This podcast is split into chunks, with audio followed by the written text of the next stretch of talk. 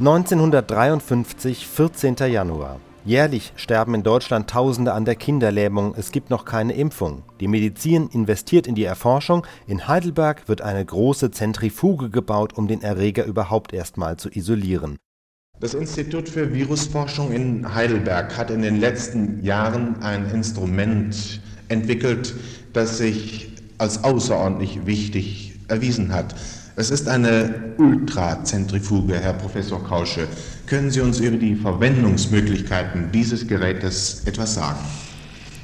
Ja, die Verwendung der Ultrazentrifuge besteht darin, kleine Teilchen, meist von Eiweißcharakter, anzureichern. Und entsprechend dem Charakter unseres Institutes und seiner Aufgaben haben wir natürlich die Aufgabe, möglichst Virusarten anzureichern mit der Ultrazentrifuge, um sie einer weiteren Bearbeitung, Erforschung nach der chemischen, physikalischen und medizinischen Seite hin zuzufügen. Die Drehzahl liegt etwa bei 85.000 Umdrehungen in der Minute, wobei eine Erdschwere von etwa 700.000 G entwickelt werden. Das heißt, das 700.000-fache der Erdschwere. Damit bekommt man schon Teilchen in den Rotor abgeschleudert, die an der Grenze der größeren Eiweißmoleküle liegen.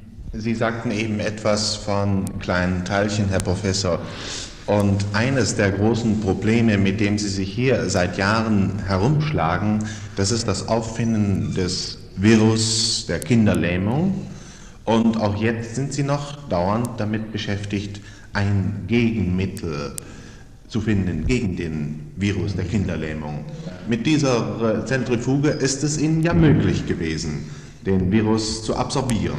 Ja, in der Tat haben wir mit dieser Zentrifuge wie auch mit der Ultrazentrifuge der FÜWE, also der Physikalischen Werkstätten in Göttingen, die etwas weniger Leistung hat nicht wahr, das Virus der, der spinalen Kinderlähme oder Poliomyelitis, nicht wahr, anzureichern und zu isolieren und dann elektronenmikroskopisch darzustellen, das heißt abzubilden und somit auch der physikalisch und chemischen Vermessung und Charakterisierung zugänglich zu machen. Und das war ja vor etwa vier Jahren, als Ihnen das zum ersten Mal gelungen ist, eine Sensation. Ja, nun, der Wissenschaftler spricht nicht gern von Sensation, aber ähm, äh, es war immerhin ein, für uns jedenfalls ein bedeutsamer Abschnitt, als wir zum ersten Mal die Abbildungen im Elektronenmikroskop über das Virus der spinalen Kinderlähme vor uns hatten. Aber ein wirksames Gegenmittel gegen den Kinderlähmungsvirus ist bis jetzt weder von Ihnen hier in Ihrer medizinischen oder chemischen Abteilung noch von anderen gefunden worden. Nein, ein wirksames Gegenmittel gegen die äh, spinale Kinderlähme gibt es nicht. Ebenso äh, muss ich betonen, dass ich die Anschauungen über die Entstehung der spinalen Kinderlähme in den letzten Jahren aufgrund neuerer Erkenntnisse grundlegend geändert habe. Aber hier mit Ihrer Ultrazentrifuge haben Sie immerhin die Möglichkeit, an diesem Problem Tag für Tag weiterzuarbeiten. Sie sind also hier in Heidelberg sozusagen mit in vorderster Front in der Bekämpfung des Kinderlähmungsvirus. Ja, das stimmt, nicht wahr? Insbesondere haben wir auch die Möglichkeit, die vielen Varianten, das heißt also die vielen Abarten der eigentlichen spinalen Kinderlähme wissenschaftlich zu bearbeiten. Und dazu gehört in erster Linie wieder, dass man sie rein gewinnt, rein darstellt aus Organpräseften, die dann ultrazentrifugiert werden.